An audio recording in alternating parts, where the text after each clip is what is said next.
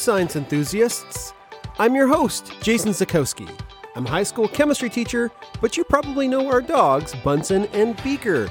They're the science dogs on social media. This show takes what's best from their account, the curiosity and fun found there, and swirls it into podcast form.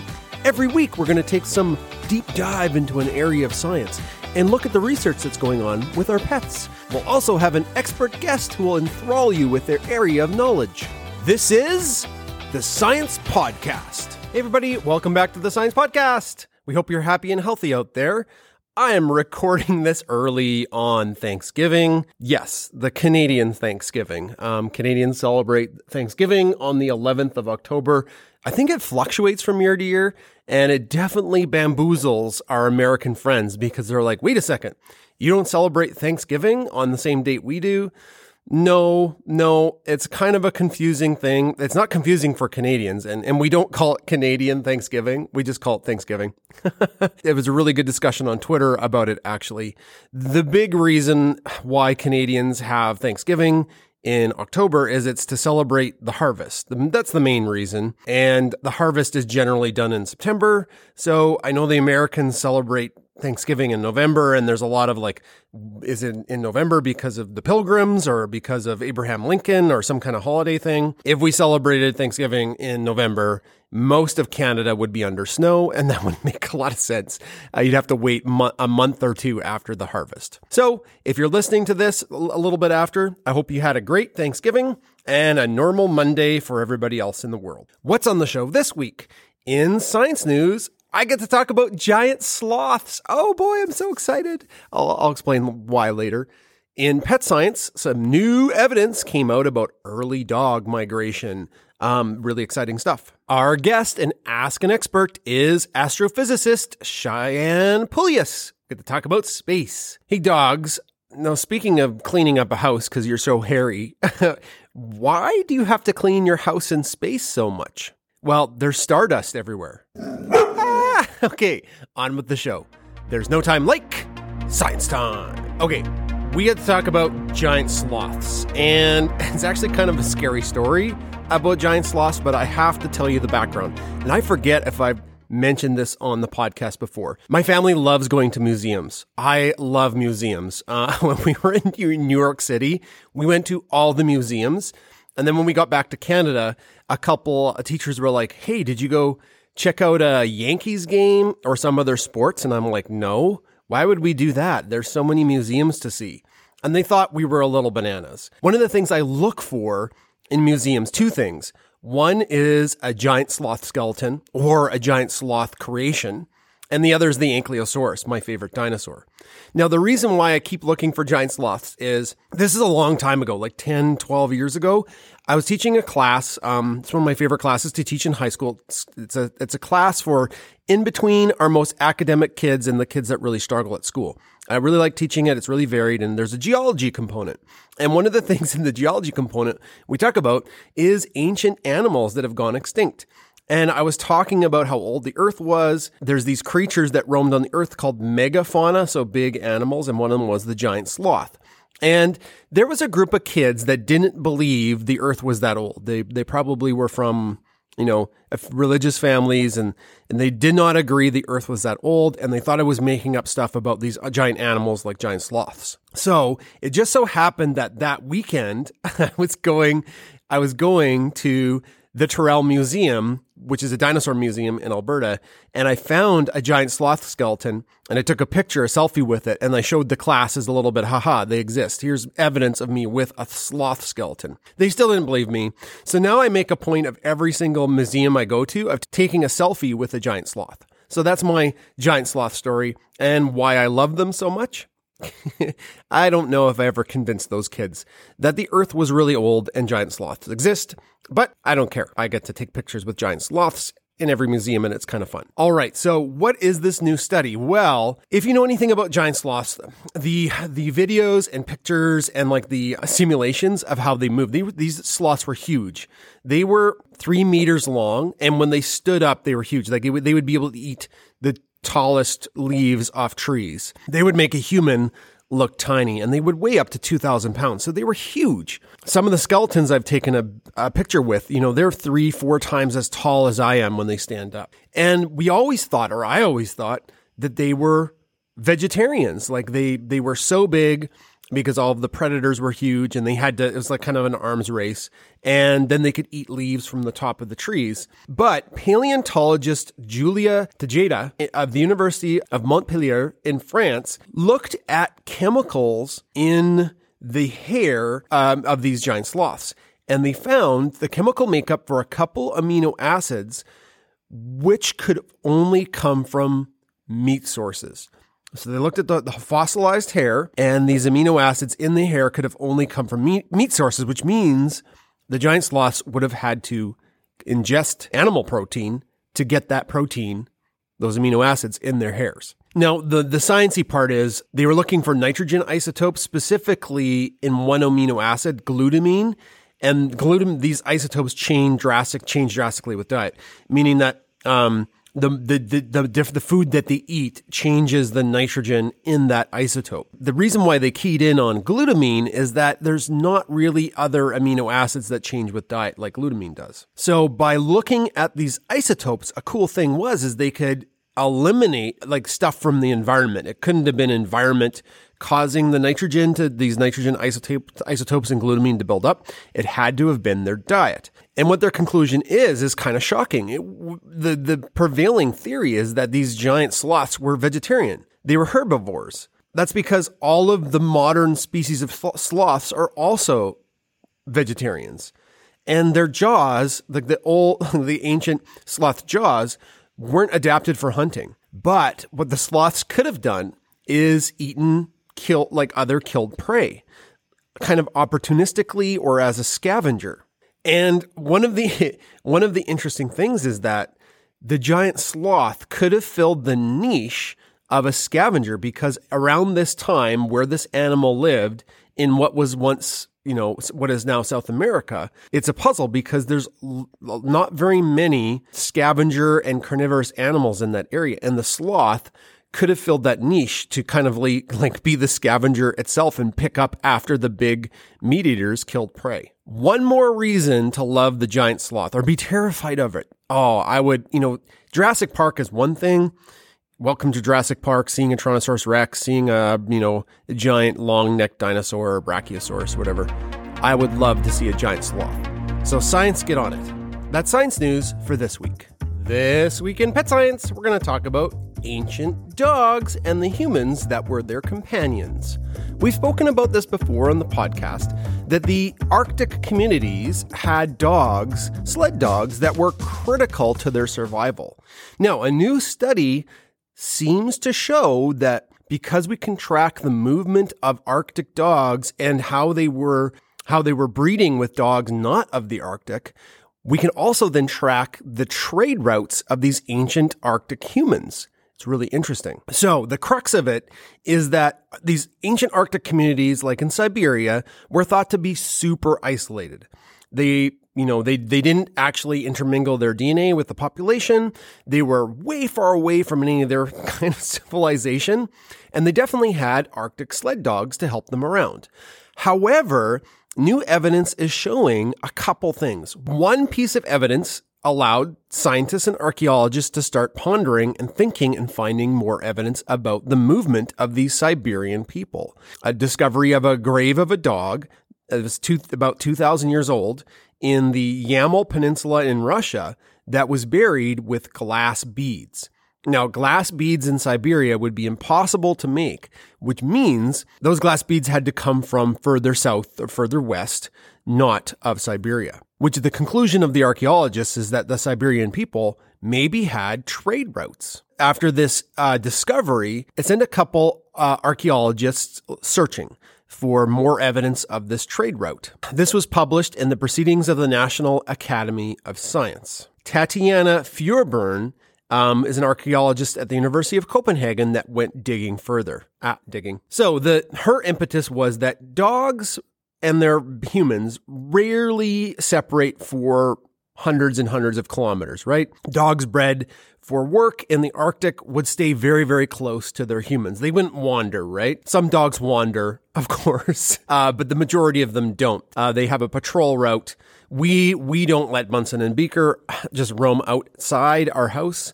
We don't have a fenced yard, and we're close to a highway, so we just don't want to lose them on the highway. But other farm dogs roam about, but they stay on the farm. It's not like they decide to go on a 1,000-kilometer trek. This hypothesis means that if you can follow the dogs, that means the humans probably were there too. So the team analyzed DNA from the remains of 49 Siberian dogs. They're about 11,000-year-old bone fragments, and they found that these Siberian dogs, unlike the Siberian people, were mixing with other dogs from European descent 7,000 years ago. So the DNA from these Arctic dogs was found in European dogs. The idea is that the humans probably came with the dogs for a trade route. Even more profound is that trekking with these dogs to create a trade route probably also spread ideas like metalwork and also changing the Siberian culture from hunter-gatherer to reindeer herding. Maybe people saw the Europeans having cows and they're like, hey, we got sort of cows up north where they've got antlers. Let's kind of do the same thing. It's so interesting that because dogs are so intertwined with us, they lived with us so closely, they are now markers that archaeologists can use to track human movement. That's pet science, or dog science, or just cool science for this week. Hey everybody, thanks for listening to our show week after week. If you want to know how to support the Science Podcast, here are a couple ways. It's always going to be free to download, so you'll never have to worry about paying for it. But, things do cost money running a podcast, and here are a couple ways you could help us out. One is join our Patreon page. It's amazing. It's growing. It's almost like an extended family. There's multiple tiers of support, and we have lots of fun perks for being part of our Patreon page. The other way you could support us is giving us an awesome review on Apple Podcasts or Google Podcasts, anywhere you can rate our podcast. Give us a great review. The third way you could support the show is checking out the Bunsen Burner BMD.com website. We have awesome merch there. We worked really hard finding quality merchandise that's comfortable with vibrant colors. And you'll find in limited quantities over the next couple months, maybe even less, the 2022 Bunsen and Beaker calendar. So 3 ways to support us: the Patreon page, 2, give us a great review, 3, head over to our merch stop and see if there's anything there you'd like. Thanks everybody. Now on to the interview section. It's time for Ask an Expert on the Science Podcast. And I have Cheyenne Polius with me today. How are you doing, Cheyenne? I'm good, thank you. Really excited to be here. Yay! Where are you calling into the podcast from? So I'm currently in London in the UK right now. Oh, okay. Across, what do they call it? Across the pond? Is that what they say for us? Yeah. Do you say we're across the pond in North America? Yep. I say you guys are across the pond. Right. Yeah. It's like when I interview guests from Australia, I'm like, hey, you're down under. And they're like, no, you're up there. So, are you born and raised person from London? Like is the UK, England your home? No, it's not. So I was born and raised in Saint Lucia, in the Caribbean, so a lovely tropical island. And I moved to the UK when I was 19 to start my degree in astrophysics. So that's why I'm here. Oh, nice. Cool. You obviously must still have lots of family back in Saint Lucia. Yeah, most of my family is back in St. Lucia. All right, Cheyenne, let's talk about you. You're an astrophysicist. I'm so excited to talk to you. I'm so excited. What we usually just, the first bit is just talking about how did you become an astrophysicist? I would be curious, and I think our listeners would be too, if you shared your story there. Like, how did you become an astrophysicist? Yeah, so I think thinking back, it definitely started when I was really young. I grew up as an only child. I do have siblings, but in my household, it was just me for a while. So I spent a lot of my time watching documentaries instead of running around and playing like most children would. Really? That's so cool. Well, any kind of documentary, Cheyenne? Yeah, I was glued to like the Discovery Channel and then eventually National Geographic Channel.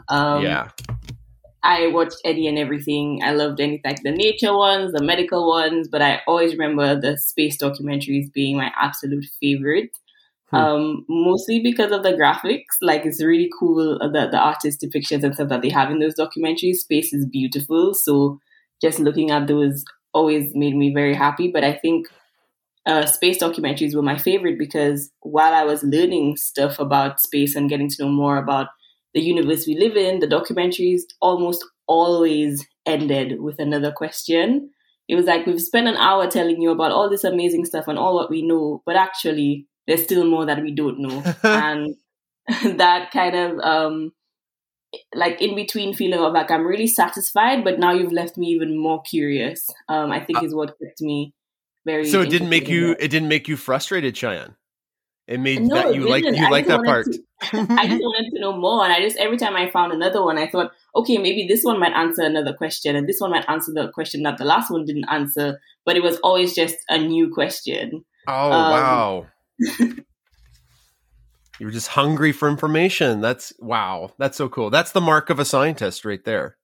Yeah, I always just was very curious and wanted to know more, and that inevitably like came into like my school life. Once I started going to school, I was like, oh, this is a place just for learning new things. This is great. So I really did enjoy school, and when I started doing science, it very quickly became my favorite subject, and then eventually splitting into the three sciences, so biology, chemistry, physics. Mm-hmm. And chemistry and physics were my favorite, but then realized something about physics just was a bit more exciting to me. I remember my very first physics class, so just separate physics, when they said the definition of physics is the study of how the universe works, and I was like, this is exactly what I want to do. Did you remember back to when you were a kid and you're like, this is the thing that answers the questions? Yeah, exactly. Oh. It was exactly that kind of feeling. It was like, there's a whole subject. Because up until that point, I had no idea what physics really was. I kept hearing all the scientists' names being thrown around. Biology came. I knew biology was to do with, people and plants and life. I knew that much. Chemistry, things change color and they blow up and they bubble. But physics wasn't. It was just like everyone I asked what was physics, they were like, oh, it's a lot of math. And I was like, well, okay, you don't sound very enthusiastic about that. So it was just this kind of black box of like, what actually is physics? And then they said it's basically how the world and the universe works. And I was like, why is nobody else excited about this? This is great. And then from there, it went into your your after high school education. Yeah, so during high school, actually, I was doing a project on some of the great scientists, and one of the ones that I had to research was Galileo, and I saw that he was a physicist, he was an astronomer, he was a mathematician, and then at some point in doing my Google searches, I saw the word astrophysics, and I was like, whoa, did they just combine astronomy and physics? Like, I didn't know that could be done. And I spent the rest of the night Googling astrophysics and trying to figure out what it was. And then I saw that there were degrees in it. And I was like, this is an entire field, like an entire branch of science all by itself. And then that's when things clicked. Like, all of those space documentaries I was watching were just breaking down the physics of what was happening in our universe. And physics was that underlying science that explained things in space. And from that night, I was like, this is what I want to do for the rest of my life. There's no question. Like, you're telling me my favorite science is what they're using to explain, like, one of my favorite things, which is space. Wow. Yeah, so that like, my passion and my goal in life just kind of fell in my lap, to be honest. It was like, oh, I already love these things, and there's an entire field dedicated to it. So that's how astrophysics got onto the agenda. I can hear it in your voice. You're just so passionate to talk about it. And some people on the podcast, they don't know until they get to post-secondary and they go through a couple of years, and then the thing that they love comes to them, or like maybe it doesn't, they find a path to the thing they love, but it's really cool when you find it a little earlier in life, the thing you've been searching for. Gave me goosebumps, actually, you talking about it. It's really cool. And then you went to the United Kingdom, to London for your post-secondary, or are you just there? Like, I think you mentioned that, right?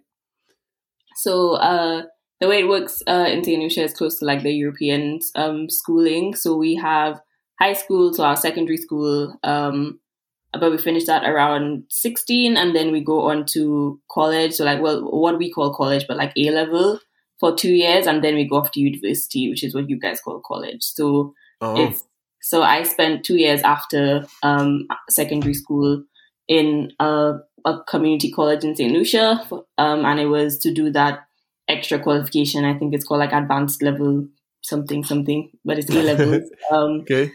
And there was kind of you do fewer subjects, so I did chemistry, maths, physics, and then there were some compulsory ones like communication studies and Caribbean studies, because it was a school in the Caribbean. So I spent 2 years doing that, and then I needed those qualifications to get into a UK university. So that's when I came to the UK, when I was like 18 going on 19. Actually, on my 19th birthday was when I landed in the UK.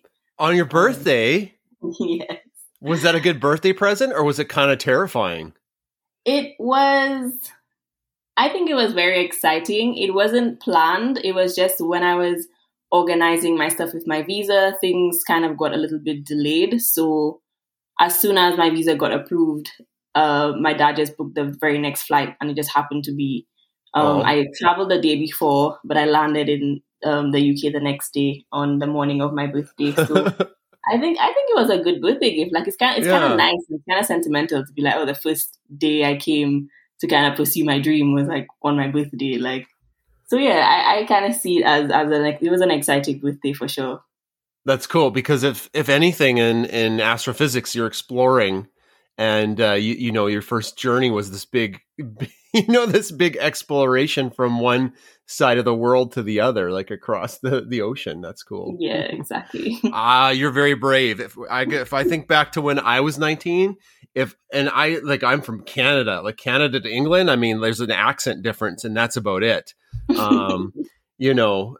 Slightly, our humor is similar to British humor. It's kind of dry and, but like, I'd be terrified out of my mind. I'd be like, I don't know where to go. Why is everybody driving on the wrong side? What the heck? I think when I think back, a lot of people did ask me like, "Were you scared to leave home and go so far away?" And I think back, and I think I didn't realize how big of a move it was, because I've been planning it for so long. Like, for as long as I can remember, I knew that I'd have to travel to go to university, because Saint Lucia didn't have a university. Mm-hmm. So we had like the University of the West Indies, but that would still be in another Caribbean island. So I knew that if I wanted to go to university, I would have to travel. That was just one of the things that was true for me. So when it came to the point of, okay, well, I want to go to university in the UK, thankfully my daddy was in the UK. So it wasn't like I was going there completely by myself, but it was also the fact that I knew it had to be done. And it wasn't until I was there for a couple of months that I was like, whoa, I literally just moved a couple of years. You moved halfway. It hit you a little bit later, hey? Yeah. What are you working on right now? Like, you're done, I believe, correct? Are you done your training, or are you continuing further? Yeah, so I did an integrated master's program. So it just basically joined a bachelor's degree and a master's degree into one 4-year program. Usually a bachelor's in the UK is 3 years. So the additional year was that master's qualification. So I did that for it turned out to be 5 years, because I ended up taking a break to do an internship, but I did that for 5 years. And last year I graduated with my master's in astrophysics. So I can officially call myself an astrophysicist now.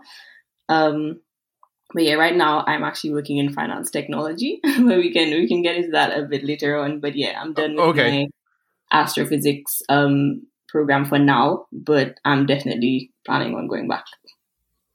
Okay, perfect. So, just a couple follow-up questions, and we can get into the what you're doing now a little later. One of the things that I in your profile is this amazing video about how climate change and space are connected. Well, while you're maybe not working in climate change right now, it'd be really interesting. Could you talk about that? Is that something you would be able to explain to us?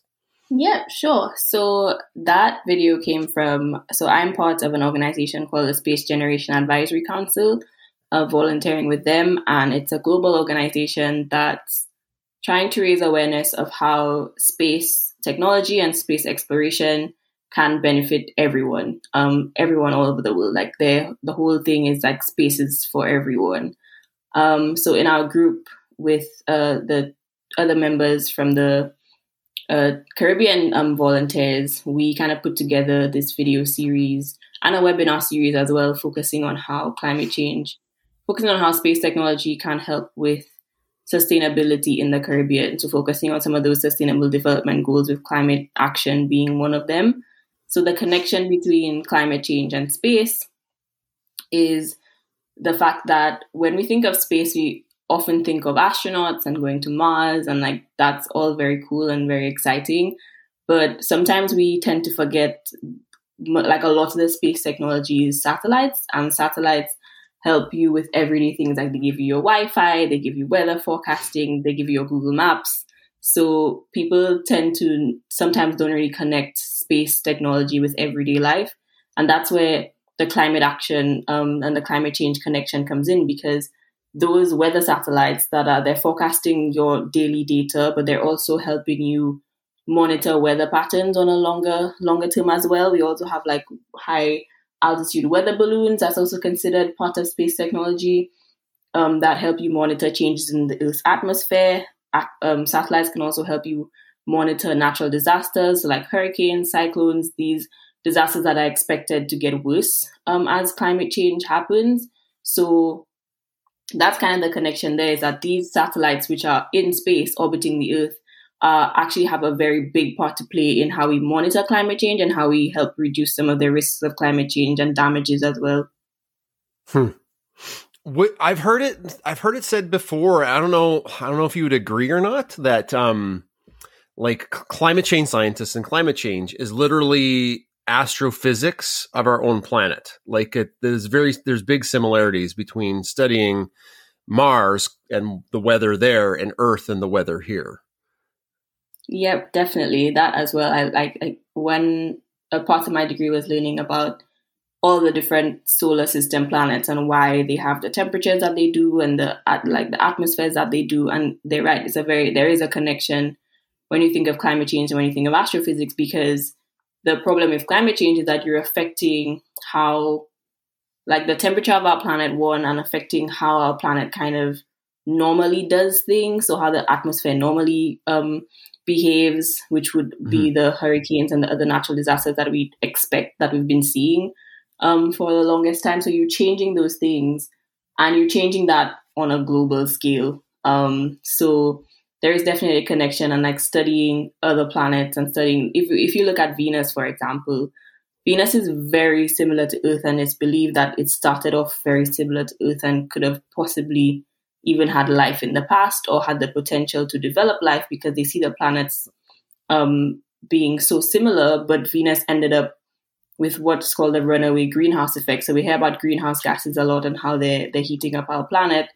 Venus ended up with a runaway greenhouse effect that just kept getting the planet hotter and hotter and hotter. And now, even if it's similar to Earth in terms of size and distance from the sun, it's the hottest planet in the solar system and very much inhabitable for humans.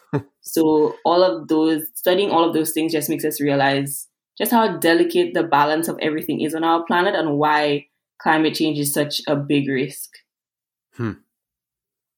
It's pretty profound. Thank you. I'm just in a deep think right now. Yeah, the temperature on, I don't know the temperature on Venus. I know it's like crazy hot, and it, like spacecrafts that try to land, they just melt away. So, they don't last very long. I think it'll be a bit of context. So the average temperature on Earth, when you look at it on a global scale, all the different areas, the average is 16 degrees Celsius.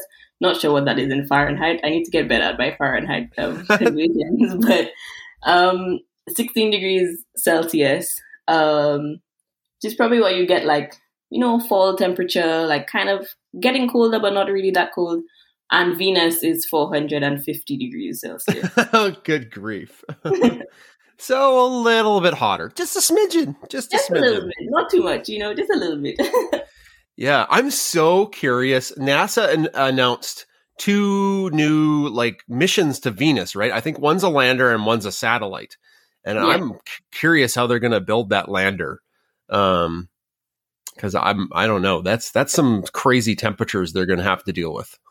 Yeah, definitely. They're going to need a lot of just like insulation to kind of block off the heat from getting in, and cooling systems. And there's going to be a lot of engineering and science going into that for sure. Cool. A fun question before my next kind of follow-up one is you were mentioning the planets. I always ask folks who study the sky and study space, do you have a favorite planet? My favorite planet is actually Venus. It is? Oh, cool. Yeah, it's funny that we were talking about Venus. I think it's just that same thing I was mentioning, that Venus is so similar to Earth when you think about just size and just its characteristics. It could have been so similar to Earth. So I always call it like Earth's evil twin. But I think what made Venus my favorite is when I was learning about it and learning about all the different processes that they believe led to the planet being so hot. So what I just was talking about before, about that runaway greenhouse effect, and they think that it could have been a result of Venus having oceans in the past and the oceans evaporating, and even water vapor is like a greenhouse gas, so that traps heat as well. So they're saying that if the oceans are evaporating and there's more water vapor in the atmosphere, that makes it hotter, and that's kind of, starting off that runaway greenhouse effect. So I think just learning the science behind how Venus could have been Earth but didn't quite get to that point, I don't know, that was very fascinating to me, to see that just something that could have been a very small change just kind of threw everything off balance. And I think that's why Venus ended up being my favorite, because it was one of the ones I found most interesting, learning about how it came to be what it is today. It fills me with wonder. It probably does too. You if you're thinking like a couple changes in the past, Venus could be like another Earth. Like, imagine the differences we would have. We would have another planet to go explore within striking distance that could have life like us, but it just didn't go that way. It became this death planet. Yeah, exactly. When the exact opposite, that would have been cool if you develop technology and I'm just going on vacation to Venus to meet some new humans. It would have been really cool. When you start talking, I'm not you, I know a little bit about space. I know how big stars are relative to the Earth. But all of these things are just so out of the realm of your average everyday experience. I can see why astrophysicists are just so passionate about the universe, because it's so wild. Isn't it? It's just bananas, isn't it?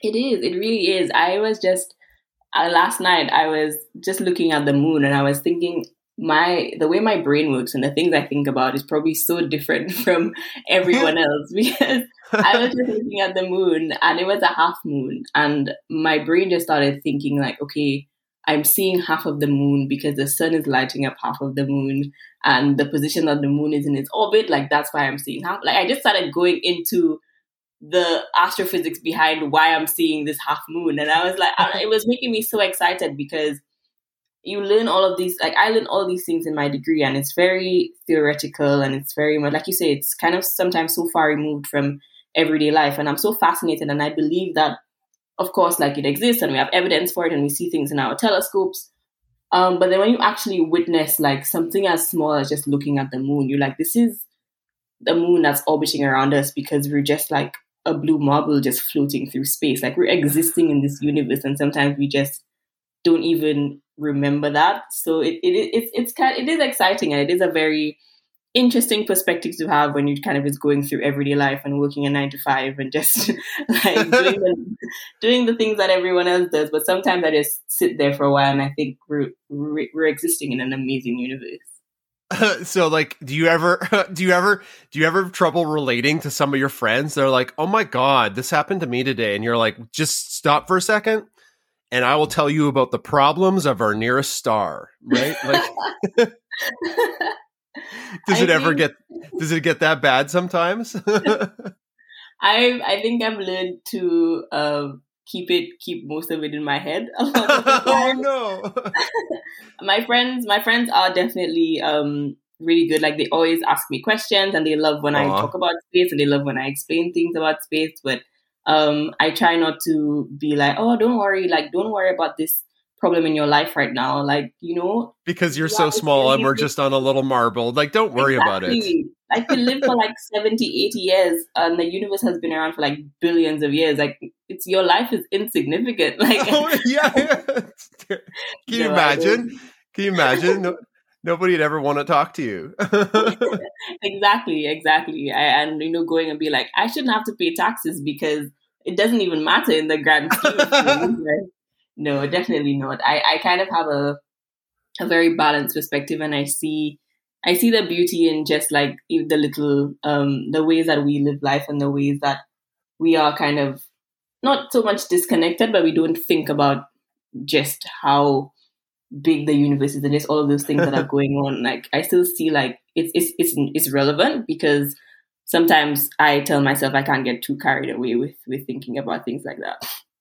I'm just laughing. I'm just thinking about how I'm glad you're so grounded, because I can think about like if you had a little bit less grounding, like you could, it's the average astrophysicist could potentially become so insufferable. Like, they would just be your like earthly problems are nothing, mortal. You know. Just shouting in the middle of the street, like nothing matters in this world. Like. Oh my goodness. Before we move on to the kind of the fun questions, did you want to talk about what you're working on right now? Like what your job, you mentioned that at the start of the podcast. Yeah, sure. So I'm currently working in finance technology. So my company, we kind of provide data and software for investment professionals. So like institutions like investment banks and insurance companies. So definitely not astrophysics at all.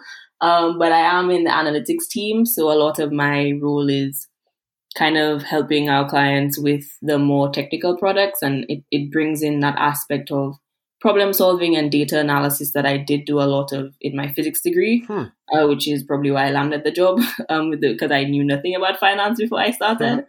So yeah, that's like what I'm doing now, and that kind of just came about as an opportunity when I was looking for jobs. I knew that I would. The more abundant jobs out there for physics graduates are definitely in data science, and the finance world loves us for our problem solving and our coding skills as well. So it wasn't a surprise that I ended up in, you know, in a corporate firm that does something that's not exactly physics. But I am just enjoying the experience for now. And definitely everything I do outside of work is still space related and still science related, because I haven't lost that passion for it. Yeah, we'll talk about that at the end of the podcast. Like, I guess, you know, like it makes total sense. If you can figure out how the universe works, you can probably figure out how our financial system works. I am not that smart. People have tried to explain Bitcoin and now these NFTs to me a bunch of times. And it's just like, I feel like I'm Michael Scott from The Office. I'm like, you need to explain this to me like I'm five. Like, I do not. It does make no sense to me. So like folks with you that are like, haha, I know how the stars do the thing. And it must, and like, yeah, I can figure out your money, folks. So, yeah. But that's cool. That's great that there's some skill transference there. Yeah, definitely. I think physics graduates, or like STEM graduates in general, actually are like some of the most employable people out there, and not putting down any other degree. Like, all degrees are useful and have their place in this world, but I think the way the world is moving now is everything getting, you know, being connected to technology, and the fact that you're leaving your degree with these numerical skills and these programming skills and just problem solving skills. Like, when you think about it, pretty much every business in the world is formed off of trying to solve a problem. So if you have problem solving skills, which is something you develop while doing science because you're trying to figure out how things work, like, you're very, very employable. And I am very grateful to have learned that during my degree. So I was able to kind of sell myself better when I was applying for jobs. But I think people definitely underestimate what you can do with like a natural science degree. That's so true. Like, and you don't give up easily. right? Like, very true. Like, especially if you've pursued like some kind of research, like every day is a bad day in research sometimes. Like every day, nothing works. Yeah. And you've got to like, oh man, this didn't work. And you got to like, especially if you're coding, you're like, oh, I spent all day and I pressed enter and it just went error. Yeah. So, you know, got to figure it out. So yeah, I can see that. That's cool. So a couple of the standard questions we ask on the podcast, because we put animals and science together, is to have our guests share a pet story. Do you have a pet story from your life you could share with us? Yeah, sure I do. So I grew up most of my life having small dogs. I did have turtles at one point, but I was very young, so don't remember much about them. But I did have a lot of small dogs. And my last dog, when I was living back in Saint Lucia, I always remember she would always kind of wait outside my door around the time that I would be waking up and could just waking up to get ready for school. And there was one day I was sick and I wasn't going to school, so I didn't come out. And my mom and everyone else walking around the house, she just kind of laid by my door, and people just like, okay, I guess she's waiting. She's waiting for Cheyenne to come out, but Cheyenne's not coming out this morning because she's sick. And as soon as my mom opened the door to tell me something, she just flew onto my bed. Like she didn't normally come onto the bed. Sometimes she would very like creep into the room a little bit and like see if maybe I would call her to like play with her. Like, but she knew that, you know, not that she wasn't allowed on the bed, but it's just not something she ever really did. She would come up close to the bed and she would, you know, look with those big puppy dog eyes and want you to pick her up. But that morning, as soon as the door opened, she just ran and like jumped onto my bed and she just laid next to me. She didn't like do anything. She just kind of laid there. And I was like, oh my gosh, it's so crazy how observant animals are, especially dogs. Like you didn't think like every morning she waits for me. Okay, fine. But you never think like she would actually be worried or curious as to like, oh, but you didn't come out this morning, like where are you, like what are you doing, like what's going on? And I always remember that because I wasn't expecting it. I wasn't expecting her to just kind of jump on and just, you know, it kind of seemed like she just wanted to know that I was okay and like everything was fine because I didn't come out that morning. Yeah, we don't deserve dogs. They're just so good. They're just so good. I mean, don't get me wrong, Bunsen and Beaker can be crazy annoying sometimes. But that's like probably 2% of their existence. The other 98% is just like wholesome pureness. And yeah, that's such an adorable. I'm sorry. What was your dog's name again? I'm sorry. Her name was Mink. Mink? Oh, yeah. Very cute. Very cute. I know you're very busy right now. I always ask guests this. Are you planning to get a pet in the future? I really do. When things are a little less bananas for you? Yeah, not right now. But I definitely want to, within the next few years, hopefully. I do really love animals and I do really love dogs, and I'm just kind of waiting to, get to a point where I'm a little bit more settled and I can give them the attention and the love that they need. But definitely hoping to get a pet soon. Yeah, cool. Yeah, they you do need to have some kind, like, unless you have support from outside of just you. Dogs are a lot of work, and you have 1,000 things going on, so makes sense. That's an adorable pet story. Thank you for sharing that, Cheyenne. The other question that's a fun one we ask guests is to share with us a super fact. And aside from the temperature of Venus, which I'm still really having trouble wrapping my head around, do you have a super fact you could share with us? Something that would kind of make our brains melt. Yeah, so my favorite space fact of all time, out of everything I've learned, is the fact that almost every element in your body right now was made in past generations of stars. Like your body and what your body is made of used to be part of a star at some point in the universe. Like that to me is just, when you think about it, is just wow. Like what? You're literally a star. Like that's what they say, like we are stardust, like you're made of stars. I love that. When I was young, right? Like you're younger than me, but when I was your age or younger, Carl Sagan said that, and I had to like stop and think for like days after. It just like blew my brain to smithereens. That's wild. Do you tell that to people and they just don't know what to say back? They're just like, mm-hmm, you know? Most people I tell are kind of just like, find it really cool. Or maybe they ask me like how or why, which I'm happy to explain as well, because I had heard the famous quote from Carl Sagan before, but it didn't really click until I learned the actual science behind why it's a thing. And that just made it even more amazing for me. Is it, okay, so just a follow-up question. Is it true the iron in our blood, like iron metal, that has to have come from like a dead star? Like that's one of the big things, the big clues? Yeah, definitely. So stars like are the only thing in the universe that would create iron. Like there's no other process that we know of right now that would create iron apart from fusion in a star. Wow. Wow.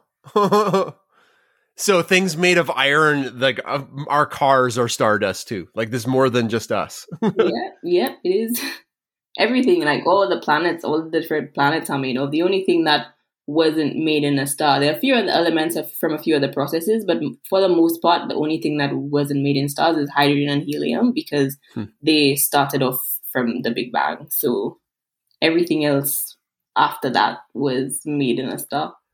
I got to be careful. I'm going to go down a rabbit hole and ask you 100,000 questions here. I'm so interested. Okay. Well, that is a very cool super fact.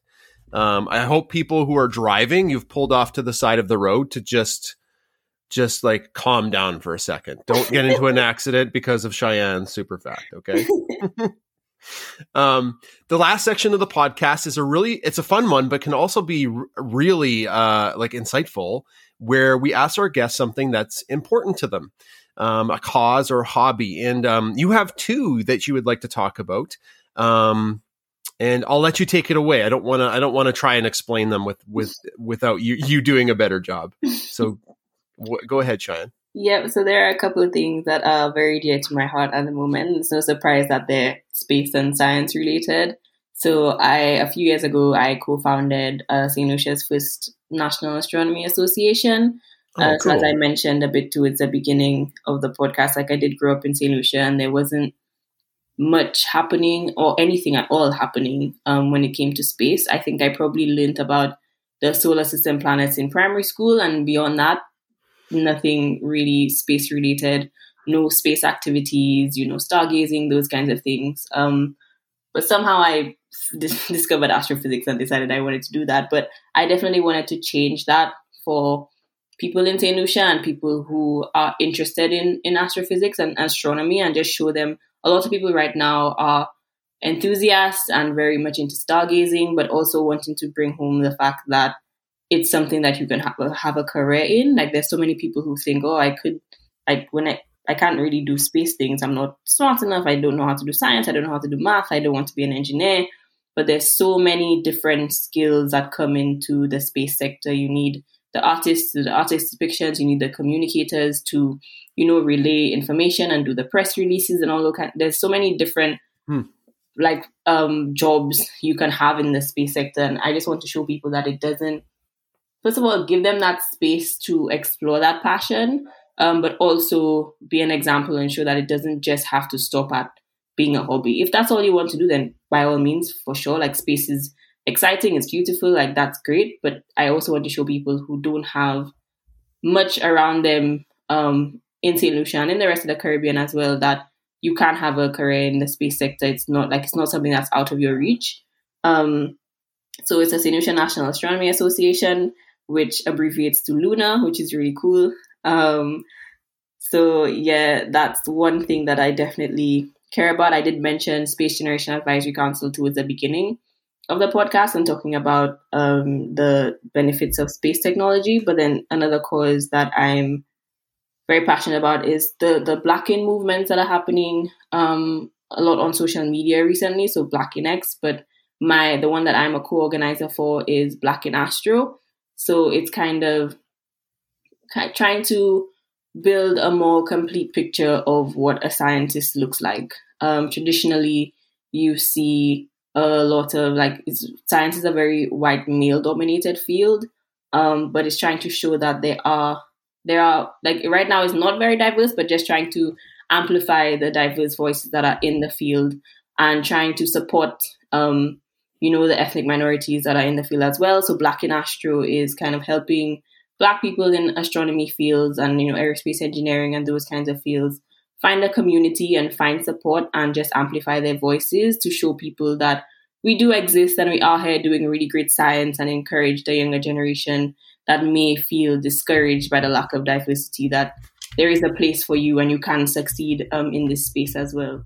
Very, very profound. Like, amazing that back in your home country, you've started this program that, it just gives people a foothold, like kids and adults, a foothold to get involved in space. And then the movement, the Black in Astro, also really cool. Like when I was growing up, like I'm a white guy from Canada. The only people in space I knew about were just a bunch of white guys. The only scientists I knew about were a bunch of white guys. So I've been loving following that hashtag and seeing all of the different voices that are out there. And that, I'm a teacher, I teach high school chemistry, and I always like after I interview somebody like you, I talk about your profile in class, and the kids in my class, they can see that, oh, there's somebody that looks like me. I can do this too, right? Instead of like when I was a kid, I don't know how many Black kids when I was a kid had like, oh, well, the only people in space I see are white people. So yeah, definitely helps. And for myself, even if I've been involved in a lot of diversity and inclusion initiatives, like throughout my time in the UK, it I didn't really realize just how impactful representation was. Like, obviously we know representation matters, but it wasn't until I found the Black in Astro community last year that I realized just how much I was missing that sense of belonging. It's something you don't really, for me, I didn't know until I experienced it. And I was like, wow, there are other people, like you say, other people who look like me in this space. So and I'm doing the same thing that I'm doing. And I'm not the only Black person or the only Black woman in astronomy. And you know that in the back of your mind. But if you don't meet people who are also in that space, it kind of seems like something that, it just doesn't really feel true, even if you know that there must be somebody else somewhere in the world doing it. So having that community definitely changed my life. I think if I had it a lot earlier on in my degree, I would have had a much better experience. So hoping that through these initiatives that we can help like the younger generation have that experience from early on and have that support from early on, because it definitely makes a big difference. And I can't put myself in your shoes to feel what you felt. I had a totally different experience. But I do teach kids, and I know how important that is. And it is in my own class, like just anecdotal, it makes a huge difference having that, and just the service that you've done starting that in other groups, the other Black in Botany, or, Black Birders Week, like all of those other ones. It's just, I watch it in awe, and I'm just so thankful for folks like you. So thank you. Yeah. I'm thankful for the people who have definitely started the initiatives. I know like Ashley Walker founded Black in Astro, and people who just founded all those different hashtags, and each one has like an amazing set of people behind it. So I'm grateful to them as well. But yeah. I love Ashley. Ashley Walker? Yes. Yeah, she's awesome. Yeah, she is. Aw. Well, thanks for sharing your causes. We'll have links to do they have websites, Cheyenne? So Black in Astro has a website. Okay. LUNA is working on a website at the moment, but we do have social media pages, so I can share that with you. Sure. If you send me links in the show notes, everybody, there'll be a link to all of these different organizations if you want to learn more. And I know there's a lot of educators that listen to the Science Podcast. When it's time to talk space, just show the kids the page. I mean, it's pretty profound. It's so that the resources are out there for you that these amazing people have made. Yep, definitely. Well, we're at the end of the interview, Cheyenne. Thank you so much for giving up your time to talk to me today. This has been so fun. I've learned so much. Thank you. Yeah, of course. I'm very, very happy to be here. Very happy to see the person behind Bunsen and Beaker for sure. Oh. And for people who are listening, I screwed up. I was an hour late. I forgot the time zones were a little different, and I messed up by 1 hour. And Cheyenne was gracious to start about 9 minutes late. So thank you, Cheyenne. No problem at all. One more thing. Can people follow you on social media? Where can people connect with you? Yeah, definitely. So my most exciting social media is probably Twitter. That's where most people find me. It's just my name, Cheyenne Polius. You can find me on Twitter. I'm also on Instagram, more selfies than science, but trying to bring the two of them together as well. And of course, if you want to connect with me on LinkedIn, ask me any questions about, getting into astrophysics or just my experience in general or any other STEM field, I'm happy to connect there as well. So just search Cheyenne Polius wherever you find me on whatever platform, feel free to follow, send me a message. That's completely fine with me. I love connecting. It's time for story time with me, Adam. If you don't know what story time is when we talk about stories that have happened within the past 1 or 2 weeks. Mom, do you have a story? I sure do. Bunsen has decided that toddler time needs to be intensified, like how beakering intensifies. It's toddler time intensifies. It's been every night this week where he lays down beside me and he's like, "Oh, rub my tummy. You're not rubbing." At bedtime too. And at bedtime too. So this is new. At bedtime, he has been jumping into the bed and taking up the whole bed because he's a monster. He takes it all up, and we kind of have a Princess and the Pea moment. But Jason's the prince because Bunsen licks the bed and Jason can't deal with bed lick.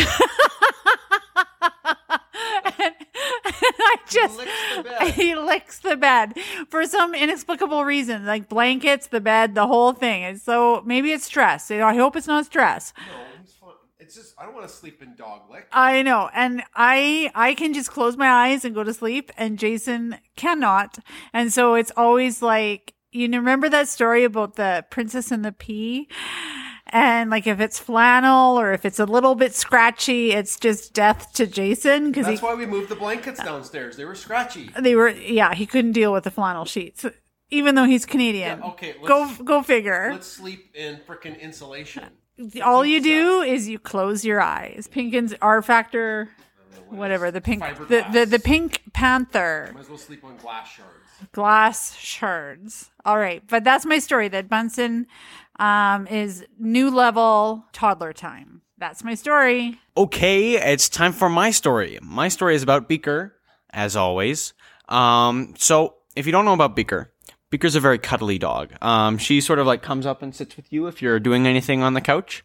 Unless she's particularly mad at you because you spun her around about 5 times.